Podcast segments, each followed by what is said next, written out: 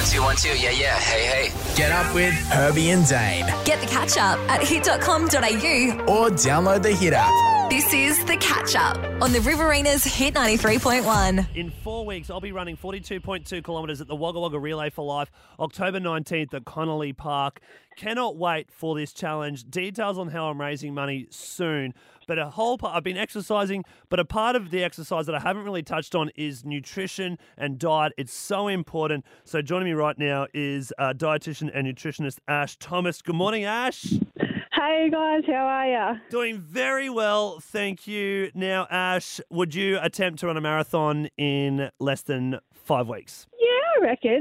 Like, I guess like you always have that um, notion in your mind, like if something doesn't kind of seem like you're not sure if you can do it, um, then it's a pretty good challenge. Yeah. But it is definitely a pretty good challenge. And one thing I haven't touched on is nutrition.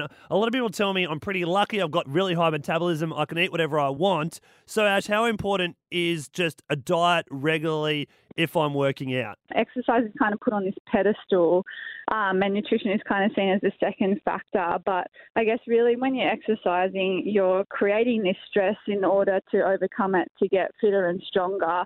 So if you don't put in um, nutritional implications around that training session, then you're kind of going to um, not get the, the gains or the um, overcome the stress that you want to. So it is super important, and I think it's definitely underlooked a little bit sometimes. So, what should I be eating then just regularly? And how often a week should I be eating doing this sort of exercise I have been? So what you should be eating, I guess, is super personalised to every individual.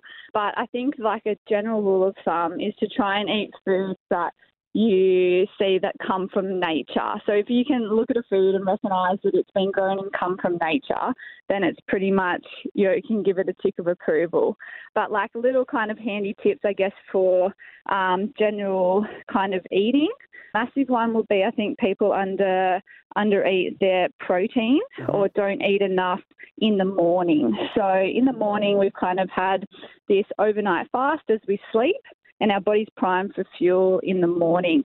However, we kind of have this notion of we get up and we're like, I'm going to eat really healthy today and I'll have a piece of toast and some coffee. And then at lunch, you're still on this, like, I'm going so good, I'll eat a salad. And then, like, um, afternoon comes and you're absolutely starving because you pretty much haven't fueled your body. So you then like chocolates, biscuits, muffins, like whatever you can. And that's not your like motivation or your willpower. It's more like your physiology just kicking in, saying we are starving, we need food. Um, I guess trying to change your mindset to eating a bit more in the morning, especially if people train in the morning.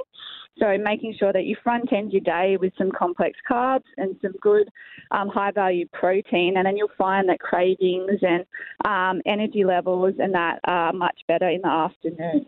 Yeah, that's good to know. It's something you don't really think about. Well, they do say breakfast is the most important meal of the day. So pre and post workout, how much before should I be eating something and what should I be eating? And then post workout, what's really good for your body? Yeah, so I guess this is also dependent on when you're training in the day. Have a little bit of protein about 30 minutes or 45 minutes before your workout, and then a little bit of carbohydrates to just increase the blood sugar levels, decrease a stress hormone called cortisol, and then a fuel for our training sessions to give us some energy and make sure we're not breaking down muscles throughout it. In the morning, that could look like just 100 grams of plain Greek yogurt with a quarter of cup of natural muesli. And then post training is super important. So some people don't think that there's this thing as a recovery window, but if you're doing sessions back to back, day in, day out, um, you do need to make sure your whole life almost becomes this recovery window. So, especially if you're going from not much training to then, boom, let's run a marathon training. um,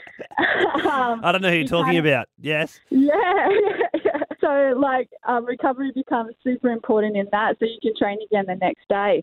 So your body's um, in this massive breakdown um, zone after training, and it's in this heightened state of absorption as well. So you can actually absorb a lot of the nutrients and utilize it for recovery within, say, like a 30 minute window for women and a 45 minute window for men. And this is where we need it to be super high in protein and a little bit of carbs as well. That could look like um, a smoothie with like um, banana, yogurt, milk, um, peanut butter.